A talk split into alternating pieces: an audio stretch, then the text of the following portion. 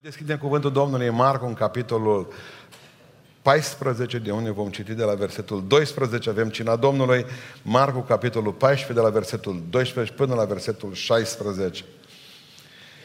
În ziua din tâi a prasnicului azimilor, când jerfeau Paștele, ucenicii lui Isus au zis, unde voiești să ne ducem să-ți pregătim ca să mănânci Paștele?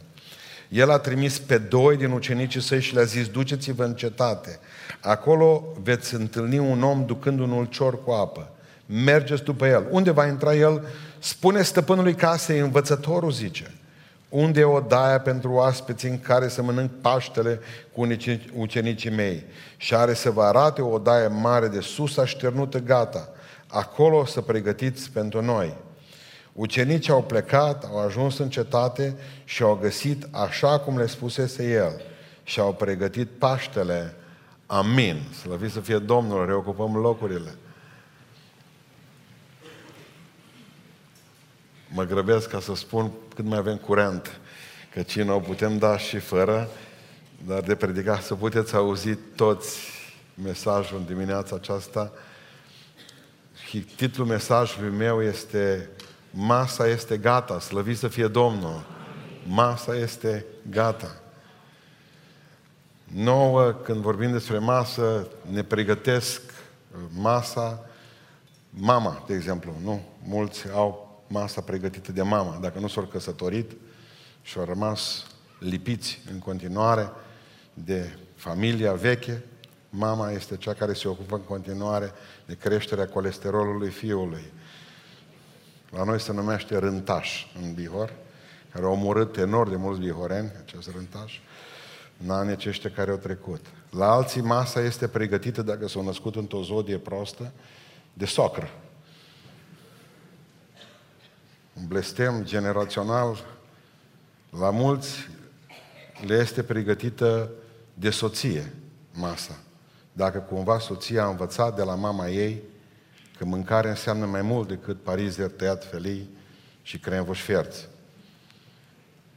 La mulți, care au, la puțini, care au bani mulți, le pregătește masa bucătare. Care au bani de bani, au bucătari, aduc. Fost în case care aveau bucătari adus din Franța. Gândiți-vă ce haos e acolo. Unii își pregătesc masa singuri. Bărbații, sunt și oameni care își fac de mâncare. Că sunt căsătoriți, că nu sunt căsătoriți, dar își pregătesc masa singuri. Aceia sunt masochiști. Așa se numesc. Limbaj. Aici, masa aceasta le-a pregătit-o Domnul Isus Hristos. E foarte interesant că spune că ei au pregătit Paștele. Noi putem pregăti Paștele. Putem să tăiem ei. Putem să înroșim ouă. Putem să facem salată de beof. Asta putem să ne pregătim Paștele, fiecare dintre noi, să ne cumpărăm pantofi noi, să ne văruim casele. Dar cina Domnului, asta, e a Domnului și El o pregătește. Știți ce l-a spus Domnul? Zis, Doamne, dar ce să facem noi pentru cina ta? O zis, ascultați de mine, vă duceți în cutare și în cutare loc. Deci atât trebuie să facem noi să putem să stăm azi la masă. Să ascultăm de El. Și au făcut exact cum le-a spus Isus. Și au descoperit exact ce le-a spus Domnul nostru Isus Hristos. Era tot așa cum a zis. Uite, este un om cu găleată cu apă, îi spuneți, stăpânul casei, îmi dă mie o daia de sus și acolo e treaba mea. Nu numai că vă pregătesc masa, zice Domnul, o să vă spăl și picioarele, dacă vi se pare că îi uh, puțin lucru pregătirea unei mese. Masa este pregătită și astăzi același lucru ne cere și nouă Domnul. Dacă vreți să stați cu mine la masă, eu pregătesc totul. Voi doar să ascultați de mine. Atât. Ce condiție, pastore, să putem lua cină? Să ascultați de mine, zice Domnul. Dacă în dimineața asta așa simți că ești un ascultător de Dumnezeu, vină la masă, prietene. Dacă simți că n-ai ascultat de Dumnezeu, stai jos. Pentru că primul lucru pe care vreau să îl învățăm astăzi este că Domnul nu numai că o pregătit masa, o pregătit o cale de a ajunge la masă. Observați traseul. Duceți-vă, găsiți un om cu găleata, mergeți după el, el intră într-o casă, voi tot după el. El e pe post de GPS, zice Domnul. E bine, nouă, nu mai avem, noi, noi nu mai avem nevoie de un om cu găleată cu apă în față. Noi îl avem pe Domnul și zice Domnul, urmați, urmați-mă pe mine. Pentru că tot e pregătit. Și Domnul a pregătit această cale, mai ales în momentul în care noi și cei din Israel, că noi înțelegem mai puțin, dar cei din Israel înțelegeau mai mult, când Domnul a început să, să vină împreună cu poporul său și o scos afară din Egipt, spune cuvântul Domnului că au zis Domnului Moise, iată porunca privitoare la Paște, când au instaurat Paștele, au zis, niciun străin să nu mănânce din ele. Dacă zice astăzi străin de ceea ce înseamnă beiușul, poate că am fi vreo 50 care ne-am luat astăzi cina. Pentru că și eu sunt străin de Beiuș. M-am născut la șase kilometri de aici. Oare ce înseamnă să fii străin? Spune cuvântul lui Dumnezeu, dacă vă mai aduceți aminte în Efesen 2, cu versetul 12 și 13, țineți minte, zice Pavel, bisericii din Efes, că noi pe vremuri eram străinați de Domnul. Dar Dumnezeu spune, ne-a lipit de Dumnezeu și astăzi nu mai suntem înstrăinați, ci oameni ai casei lui Dumnezeu. Astăzi suntem în mijlocul acestei familii dumnezeiești, spune. Pe vremuri erați străini, zice. Pe care vremuri? În momentul în care zidul acesta e ridicat de, de noi, că noi l-am ridicat, nu știți, zice că păcatele voastre, zice Domnul, pun un zid. Nu eu l-am pus, voi îl puneți prin păcate. Un zid de despărțire între mine și voi. Și voi erați străini. Pentru că erați dincolo de zid. Și eu, zice Domnul, prin Iisus Hristos care e calea, pentru că noi avem o cale de venit la masa aceasta. Nu e calea unui cult. Este calea Domnului Iisus Hristos. Zice, Domnul, urmați-mă pe mine. Bun, și atunci nu mai suntem străini. Nu! Pentru că eu am murit pentru voi, v-am făcut fii și fiice a lui Dumnezeu și astăzi suntem cu toții la masă, pentru că am trecut zidul. Calea noastră de a merge la masă este Domnul nostru Iisus Hristos. Iuda o trebuie să plece. O stat la masa de Paști. Pentru că Iuda de obicei poate să rămână la masa de Paști. Dar în momentul în care spune Biblia că Iisus Hristos avea să ia pâine și vinul, Iuda a ieșit afară înainte de asta. Pentru că Iuda nu poate să țină capul sus în adunarea celor neprihăniți. Pentru că Iuda trebuie să plece întotdeauna. Și atunci, această întrebare care au pus-o ucenicii când au zis Iisus, unul dintre voi, mă va vinde. Dar Domnul știa cine îl va vinde. Ce nu zis Iuda, de ce mă vins? Au vrut ca fiecare să se cerceteze pe el însuși și să spună, nu cumva sunt eu acela Domne. Și întrebarea aceasta trebuie să fie vizibilă în, în, în viața noastră în fiecare zi această autocercetare. Doamne, nu sunt eu ăsta care fac ca biserica ta să nu meargă. Nu sunt eu ca acela care fac ca lucrarea ta să, să șchiopăteze. Nu sunt eu acela, Doamne, care trag lucrarea ta în jos. Familia mea, nu din cauza mea, nu-i binecuvântată, Doamne. Nu sunt eu acela care te fac să suferi. Iisus Hristos este calea. Numai că e o problemă aici. Când El e calea noastră și când Iuda trebuie să plece, ar putea să ne, am putea să ne gândim, când au zis ducele de Wellington, când s-a dus la biserică și au văzut că se pune pe genunchi un om, el, un om îmbrăcat cu fast, duce. Văzut, era un țăran, l-a văzut, era și țăranul în față, la împrătășanie. Și țăranul a simțit, când a văzut cine se pune lângă el, s-a ridicat în picioare. Vă rog frumos să mă iertați și zis, prietene, stai jos. Aici, aici, suntem cu toți egali. Amin. Aici suntem cu toți egali. Afară, poate că eu se duce și tu fi uh, cultivator de sfeclă. Dar aici suntem egali. Numai pentru asta, ca să înțelegem, egalitatea nu înseamnă egal cu Iuda. Să faceți diferența. Iuda pleacă și cei care rămân îs egali. Aceeași pahar, aceeași pâine, Hristos n-a fost împărțit între noi, pentru că El este Domnul. Mă rog ca tot să fie una, după cum eu sunt în tine, eu sunt cu tine și tu ești în mine, zice Iisus Hristos. Da, prietene, Iuda trebuie să plece și restul suntem egali. Și calea la masa asta a pregătit-o Iisus. A pregătit și masa. Și masa este formată din pâine și masa este formată din vin. Hai să, haideți împreună să ne aducem aminte de Ioan, de capitolul 6. Spune cuvântul Dumnezeu atunci când vorbim despre pâine. Versetul 27.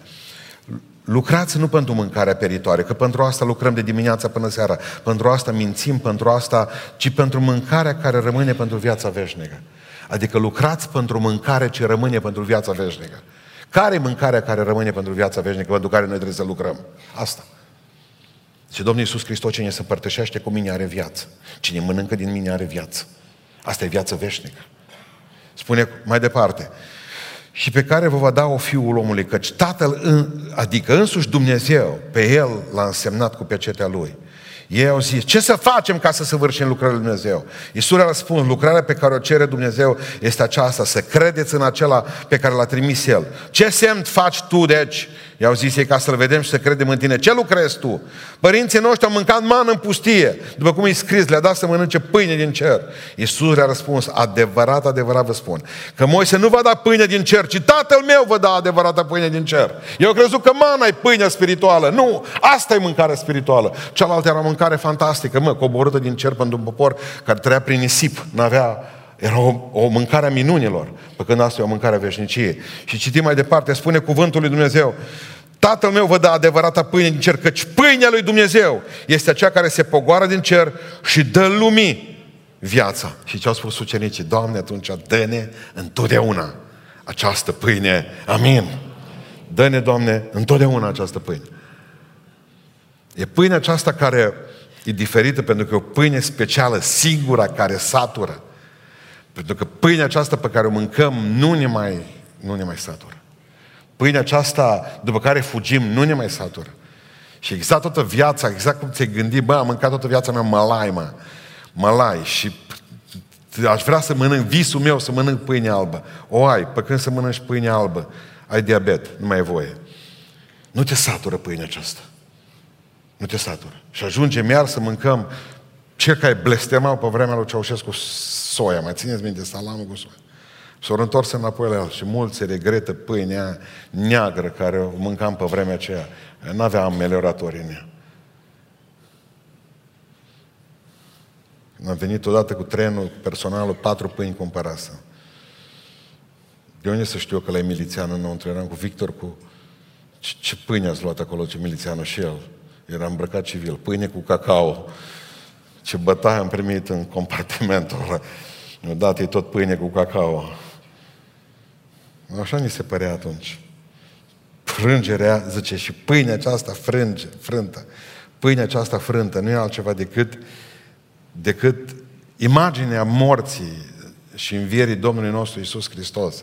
A fost frânt ca noi să putem fi astăzi în părtășie cu Tatăl, e o pâine deosebită și de aceea vă rog în numele Lui Isus Hristos, faceți deosebire între pâinea pe care trebuie să o mâncăm în fiecare zi cu Domnul, spirituală, și prăjitura aceasta la care sunteți chemați, sau ce îi tortul la care sunteți chemați, duminica. Voi nu trăiți decât în așteptarea unui tort de duminică, dar Dumnezeu nu-i tort de duminică. Dumnezeu Hristos este pâinea cea de toate zile și vorbește și spiritual. N-așteptați o săptămână să mâncați un tort aici. Trăiți zilnic sărbătoarea cu Isus Hristos și veți vedea, pentru că Cel ce mă iubește, ce Domnul, are un ospăț necurmat acela care crede în mine are un ospăț necurmat. Spune cuvântul Dumnezeu mai departe că a pregătit vinul. Și strugurii trebuiau zdrobiți ca să poată să iasă vinul. Și cu cât l-a zdrobit pe Hristos mai tare, care a zis, eu sunt adevărata viță de vie. Cu cât l-a zdrobit pe Domnul mai tare, cu atât a fost vinul mai bun. Și ce Domnul Iisus Hristos, eu sunt vinul acela special. Sângele meu care se dă pentru voi este vinul acela. Fără sânge, spune Sfânta Scriptură, nu există iertare.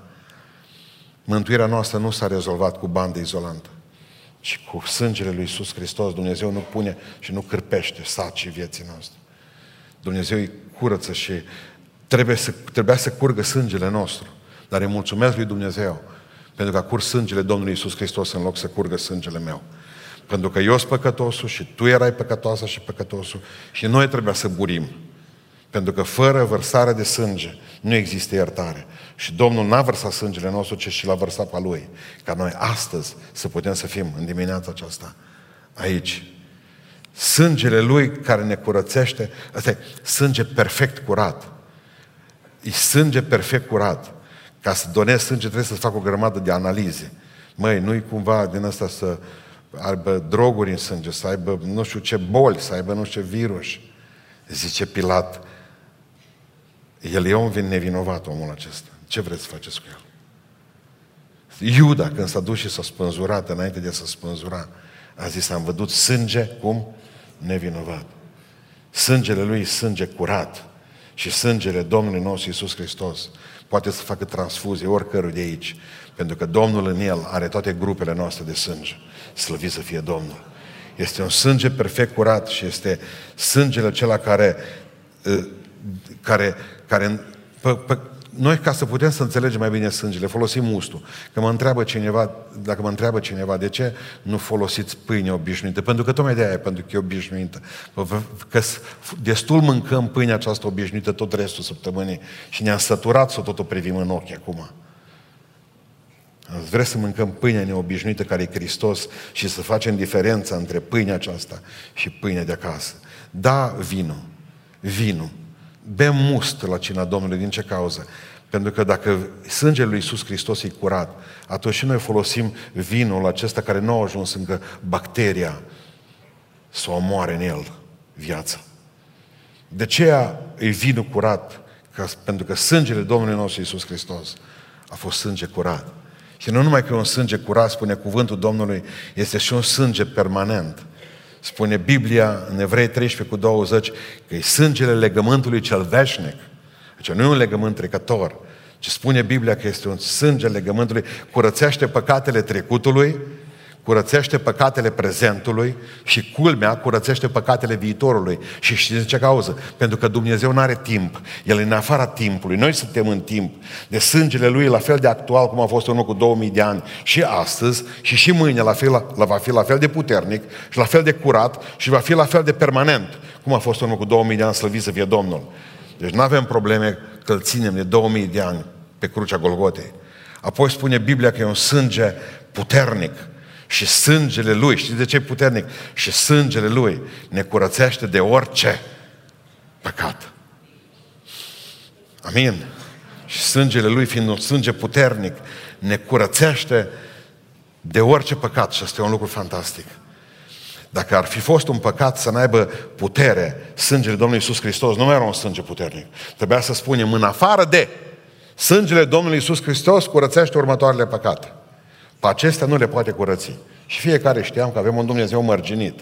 Dar El e nemărginit în puterea Lui. Este un sânge puternic. Dus un preot la o femeie, era pe moarte și zice, ți păcatele, părinte, zice, pare foarte rău, dar nu le poți. De ce o zis preotul să spărea? N-ai palma găurită.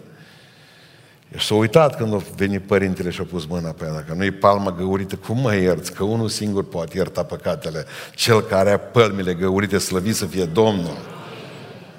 Sângele Domnului Iisus Hristos este și un sânge prețios. Și spunea Sfântul Apostol Petru, zice, vedeți că voi nu cu pietre prețioase, cu aur și cu argint ați fost mântuiți și salvați, ci cu sângele prețios al Domnului nostru Iisus Hristos. Și imaginea pe care am avut-o, zice Domnul Dumnezeu, uite, ultima plagă care vine peste Egipt, vreau să ucid întâiul născut din fiecare familie egipteană. Voi, zice, eu voi veni, nimicitorul meu, îngerul meu care nimicește, trece pe la fiecare poartă. Și voi să puneți sânge de miel acolo sus pe ușă. Și unde va fi sânge pe ușă, nimicitorul trece. Și mă gândesc atunci cât erau ei de săraci, israeliți. Și aveau niște sânge pus pe ușă. Și egiptenii cât erau de bogați, îmbrăcați numai în aur, cu mausolee de acelea pe care le cercetează oamenii și astăzi. Și dacă ești atât de bogat și ai un întâi născut, un băiat la care trebuie să lași tot averea ta, ce n-ai dat tu? Cât aur n-ai dat tu? Ca nimicitorul să treacă pe lângă pruncul tău. În noaptea aceea Dumnezeu a demonstrat că tot aurul er- Egiptului nu are valoare. În noaptea aceea avea ceva valoare. Ce avea în noaptea aceea valoare? Sângele de pe ușă, aleluia. Când Dumnezeu a intrat în palatul lui Faraon și a omorât copilul, Dumnezeu a intrat în palatul Marele Vizir și a omorât copilul. Când Dumnezeu a intrat în palatul, Doamne, din palat în palat mureau copiii. Din palat, palat. Banii lor, Egiptul, bogățiile, înțelepciunea toată Egiptului. Ți-o dăm, Doamne, păzește pruncul. Când Dumnezeu zice stop, când Dumnezeu vrea să-ți ia viața pe șosea, nu contează ce bolit conduci. Poți să fii prietene cu Hammer, poate să-ți dea armata americană când Dumnezeu zice stop, Nu mai contează mașina. Te lovești de un tico și ăla cu tico scapă cu matizul și tu cu hamărul mori. Pentru că Dumnezeu nu are probleme cu mijloacele noastre tehnice. Când Dumnezeu zice vino acasă, nu contează câți bani ai.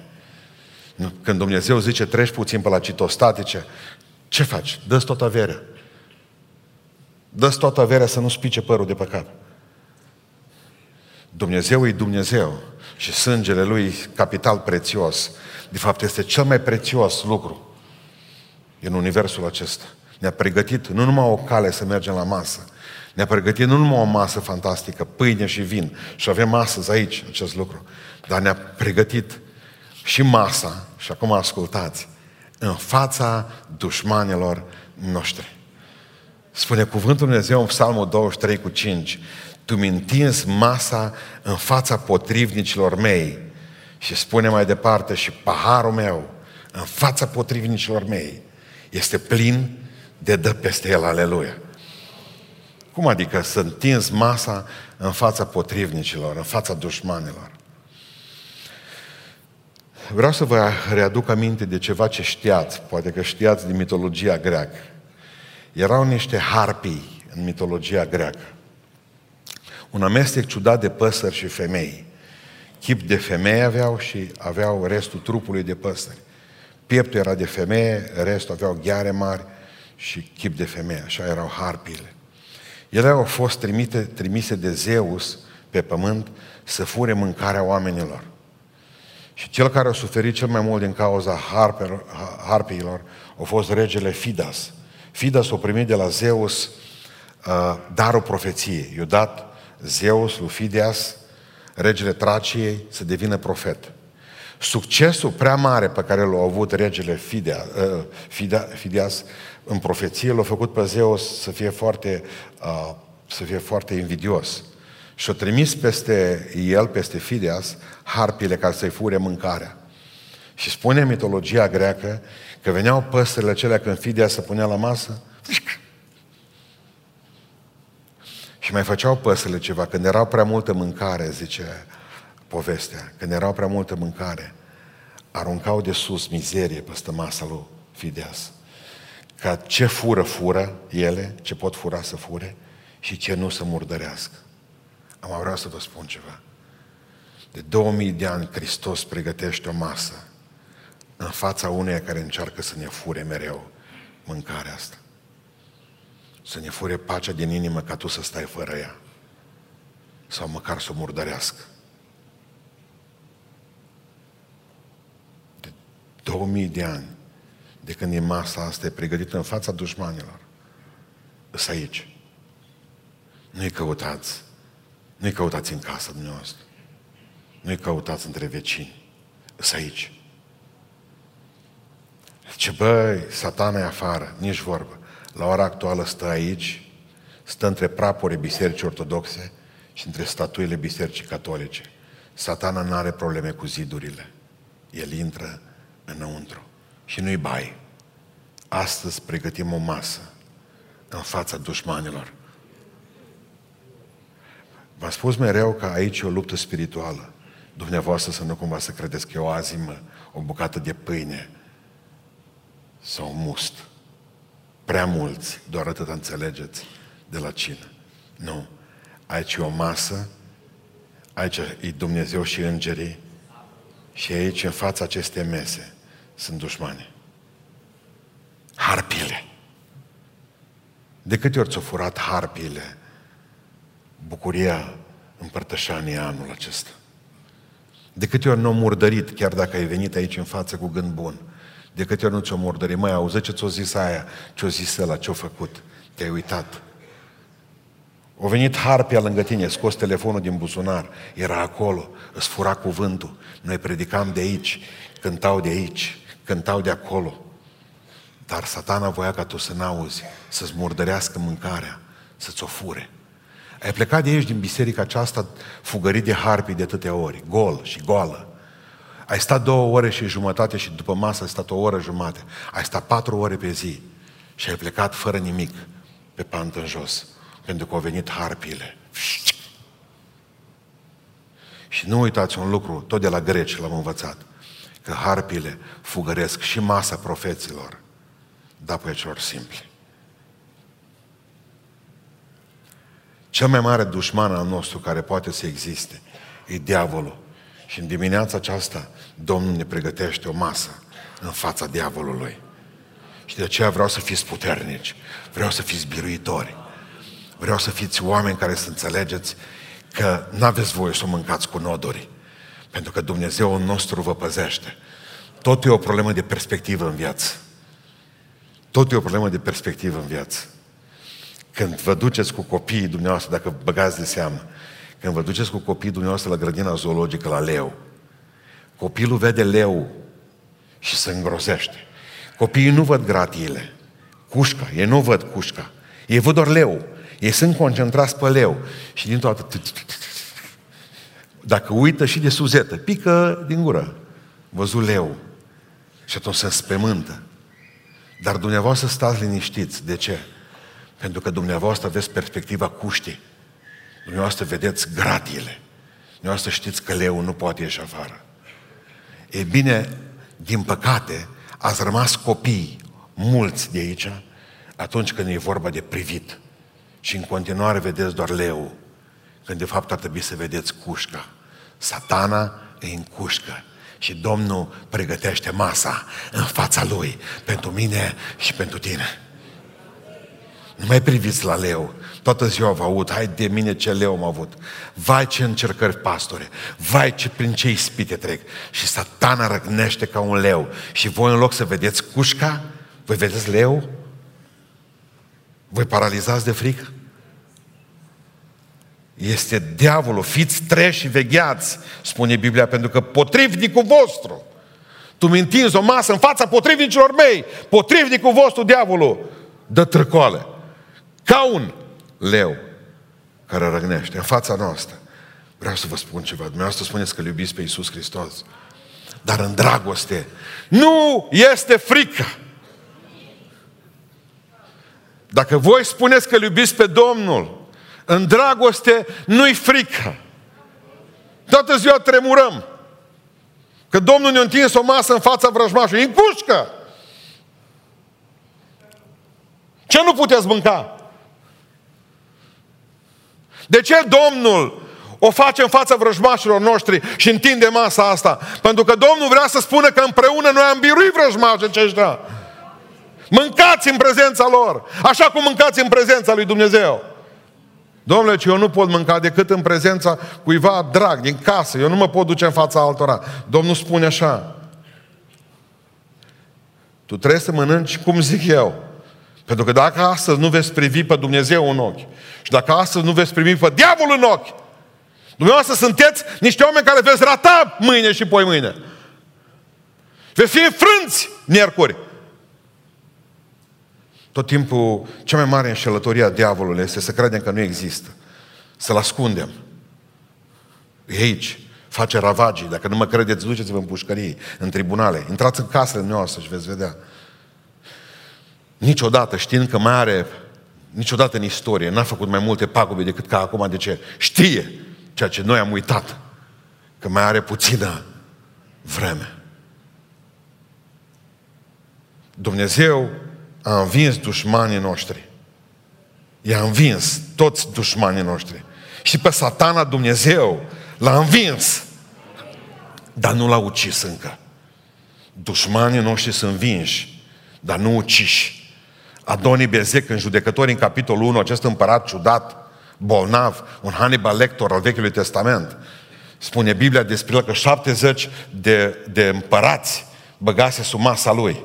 El mânca în prezența celor 70 de împărați care aveau degetele mari de la mâini și degetele mari de la picioare tăiate. Nu puteau trage cu arcul și nu puteau sta în picioare. Dacă vreți ca să o logiți un om, nu-i tăiați picioarele, tăiați doar degetele mari. Nu mai poate sta în picioare. 70 de împărați aveau sub masă. Și el mânca în prezența dușmanilor lui. Vreau ca să vezi această atitudine ciudată în fața diavolului. Și nu mi-e frică. Nu mi-e frică pentru că am un Dumnezeu mare. Diavolul în cușcă, nu mai are ce să-mi facă. Dumnezeu l-a învins prin Hristos pe Golgota. Eu trăiesc în, în, în victoria aceasta. Slăvit să fie Domnul. Vreau să trăiți așa, să fiți, să aveți mentalitate de, de, de învingători. să aveți tupeul ăla bun de învingători în voi, să credeți că Dumnezeu vă poartă de grijă, că Dumnezeu e mai tare decât diavolul, că Dumnezeu are ultimul cuvânt în universul acesta și cu tine. Atâta duh de frică pe care le simțim în biserică. Oamenii nu se pot bucura, avem probleme, avem frământări, mâine am analize de făcut, poi mâine am operație de făcut, trebuie să mă duc cu tata, banii nu mi-ajung, a rămas fără serviciu. Nu știu dacă cei de la tehnic pot să-mi dea uh, Dürer. În 1513, 1514, Dürer, marele, marele artist, marele artist, unul dintre cei mai mari gravori ai lumii, ai timpului său, uh, gravează trei, trei capodopere. Una dintre ele se numește, și asta o să vă arătăm, prima dintre ele se numește Diavolul, moartea și uh, cavalerul. Dia, cavalerul, hai să zicem așa, cavalerul, moartea și uh, diavolul. Cea de-a doua capodoperă este Sfântul Gerom. A lui și tot în anul acela, în 1514, uh, face cea de-a treia operă magnifică sa, care este Melancolia, așa se numește. Dar aceasta, haideți să vă arăt puțin, dacă cât puteți să vedeți asta. Vedeți cavalerul, trece prin în împărăția iadului și merge spre lumină. Acolo sus, lângă el, e, e moartea. Dacă băgați de seamă deasupra calului, acolo e moartea, îi arată moartea clepsidra. Adică vrea să spună, cavalerule, cavalerule, tu multe zile nu mai ai. Uite, eu sunt moartea și eu învârt clepsidra asta. Da? Acolo sus. În spate stă diavolul, satana, ispitindu-l. Are cap de porc, are o suliță lângă el și un corn mare, uh, nefiresc de mare în uh, cap. Bun. Vă rog să, să notați în schimb cele trei priviri. Privirea, privirea cavalerului, privirea calului și privirea câinelui cavalerului. Deci, ei trec până această, până această uh, tenebră, până, acea, până acest loc înfiorător, da, în care e moartea, diavolul, observați cranii pe jos, uh, o șopârlă, șerpi mai sunt pe jos, ei trec. Nici unul dintre ei nu are privirea țintită, nici cavalerul, nici calul, nici câinele cavalerului. Nu are privirea țintită nici asupra morții, nici asupra diavolului, nici asupra șopârlelor, nici asupra craniilor, ci toți au privirea. Cavalerul privește înainte. Calul cavalerului privește înainte. Câinele, încurcat în picioarele calului, privește înainte. Nu contează cât stă moartea și satana pe lângă mine. Tu mintinzi o masă în fața potrivnicilor mei. Spun oamenii, mai lasă puțin, uh, te rog frumos, spun oamenii că el, cavalerul, are figura, figura tristă. Și au zis, cum un om care poate avea atâta biruință, poate să fie așa de trist la față? Nu, nu, nu, nu. Dacă vă uitați cu lupa acasă de seară, veți vedea că el, de fapt, cavalerul, are privirea încrâncenată. Ăsta vine de la luptă. Aici, în prezența diavolului, nu o să mai fac tot felul de... Aici nu mai țin programele noastre, aici nu mai merge, uh, nu știu ce, școli de teologie și ce mai avem noi. Aici, aici trebuie luptă spirituală. Și aici nu mai poți avea decât privirea aia încruntată. Mulțumesc echipei de la tehnic pentru asta. Mai priviți dumneavoastră acasă. Durer, dacă vreți imagine mai bună, cavalerul moartea și diavolul. Al doilea dușman al nostru mare, al doilea dușman puternic al nostru, nu numai diavolul, este carnea. Ei, avem un dușman exterior, dar avem ceva în interiorul nostru. Sarchis, carnea. Și aici în carne bag tot, tot ce, tot ce ispitele, dorințele noastre, fricile noastre, ratările noastre, eșecurile noastre, toate fac parte aici, noi. Și începem să nu mai avem putere să luptăm, să mergem mai departe. Orice examen mă face să mă spânzur. Orice examen picat e un sfârșit de lume pentru noi. Așa ne-am învățat prunci, generația aceasta, că de fapt noi nu avem voie să, să, să cădem niciodată. Vreau să vă spun ceva. Noi suntem condamnați la viață veșnică. Noi avem biruința asigurată de pe pământul acesta. Dar avem, așa cum spuneam la rugăciune de dimineață, avem asigurată și o cale. Iar dacă Dumnezeu nu vrea să mergi pe o cale, îți pune un obstacol în față. Și atunci, dacă tu ai o ușă închisă în față, ce faci? Te spânzuri? Nu, mă, prietene. Sunt o grămadă de uși încă. Încearcă-le, pentru că totdeauna e o frumusețe când deschizi o ușă. Pentru că niciodată nu știi unde e paradisul. Vreau să înțelegeți în această dimineață că, vă, că trebuie să ne rugăm ca Dumnezeu și în ace- firea din tine zice, nu iei tu cina astăzi. Tu mi întinzi o masă în fața potrivnicilor mei. Potrivnicul de afară, diavolul, astăzi iau cina. Potrivnicul dinăuntru, carnea, azi iau cina. Exact cum se trage pălmi. Din tine există carnea asta care spune, las că poți trăi și fără. Cu ce? Cu ce?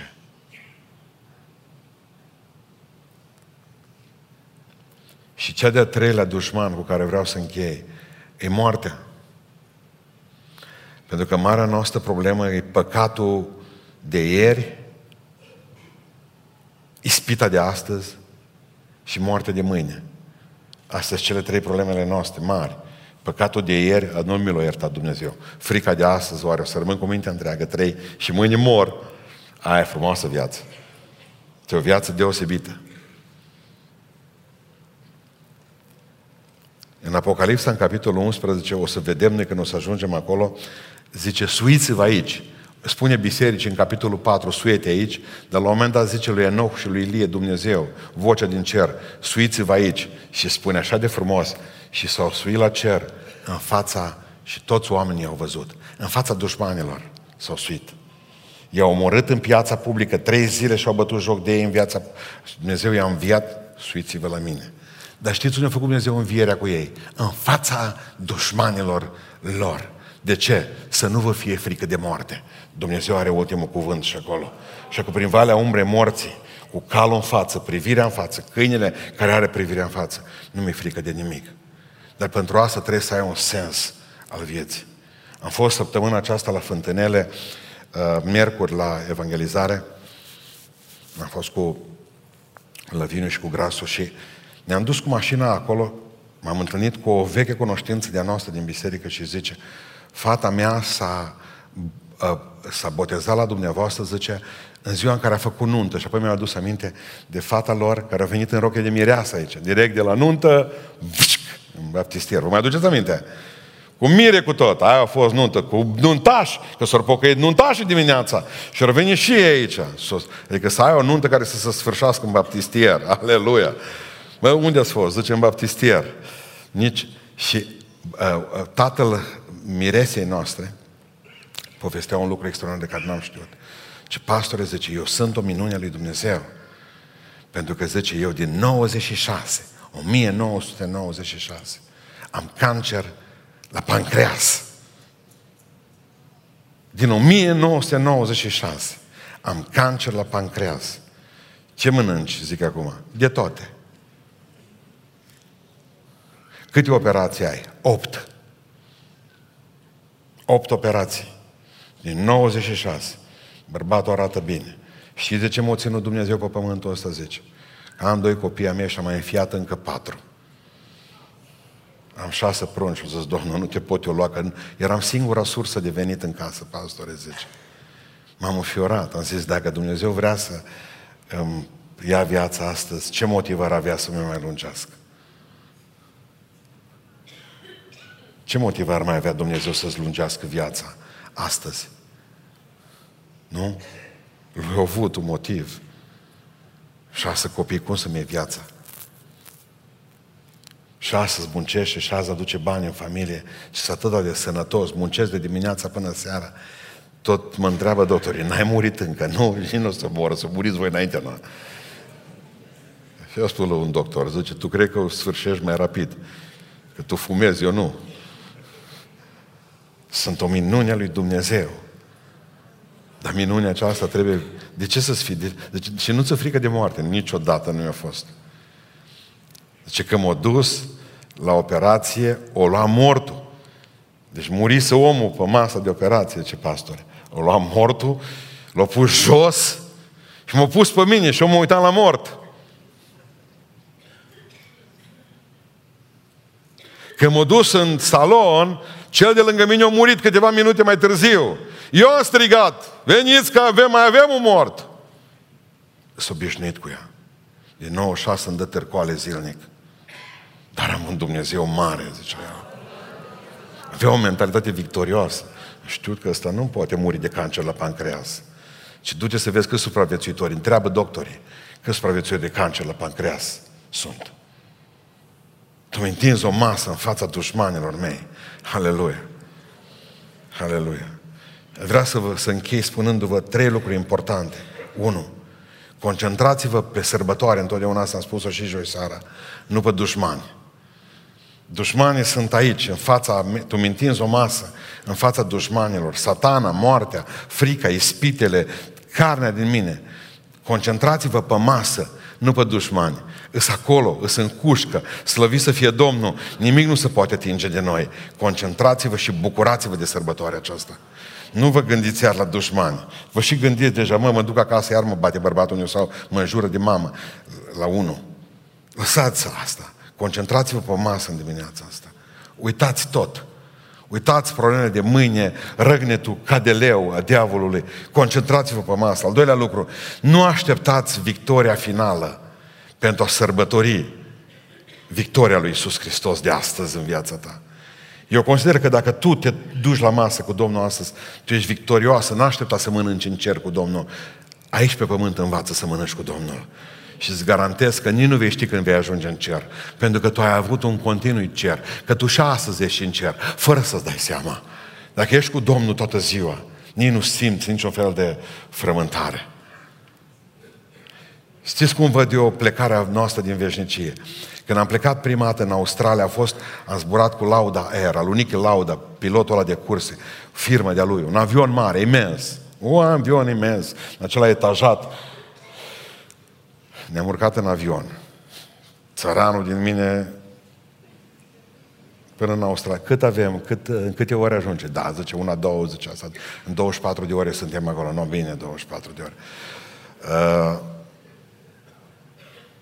L-am mai întrebat pe unul, domnule, văd că și la austriaci sunt târzie. Zic, cât mai avem până când uh, plecăm de aici?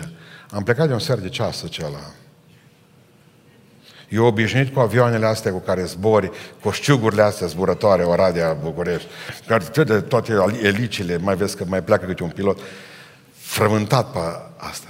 Am fost într-un avion atât de mare încât nu mi-am dat seama că am plecat. Tot așteptam să decolăm. Da, ați decolat, zice, acum vin deja sucurile. Asta va fi frumusețea plecării noastre. Nici nu dai seama că ne-ai ajuns în cer. Mai întreb unul pe altul, ce-i frumusețea asta de aici? Ai murit, omule, ești în cer. Tu îi întrebi acolo, ce sperietură o să ai? Și cui rămân datoriile? Vreau să înțelegeți un lucru extraordinar de important. În lumea arabă, ziceam joi seara aici, în lumea arabă, când mănânci cu un bogat la masă, cu un șeic, cu un rege la masă, tu ai imunitate, completă imunitate. Și atunci închipuiți-vă că dușman, dușmanii veneau și fugeau după tine și tu ajungeai în cortul șeicului și dușmanii se apropiau acolo și șeicul zicea, vizirul, mănâncă cu mine la mână. Ia o babă de struguri de aici, lua o babă de struguri. Când te vedeau ăștia cu baba de struguri în mână, dușmanii, toți acolo la ușă. Sufletul vostru e prin pustiu. Îl aleargă satana, îl aleargă moartea, îl aleargă tot felul de tentații, tot felul de ispite și lovituri. Sufletul vostru fuge.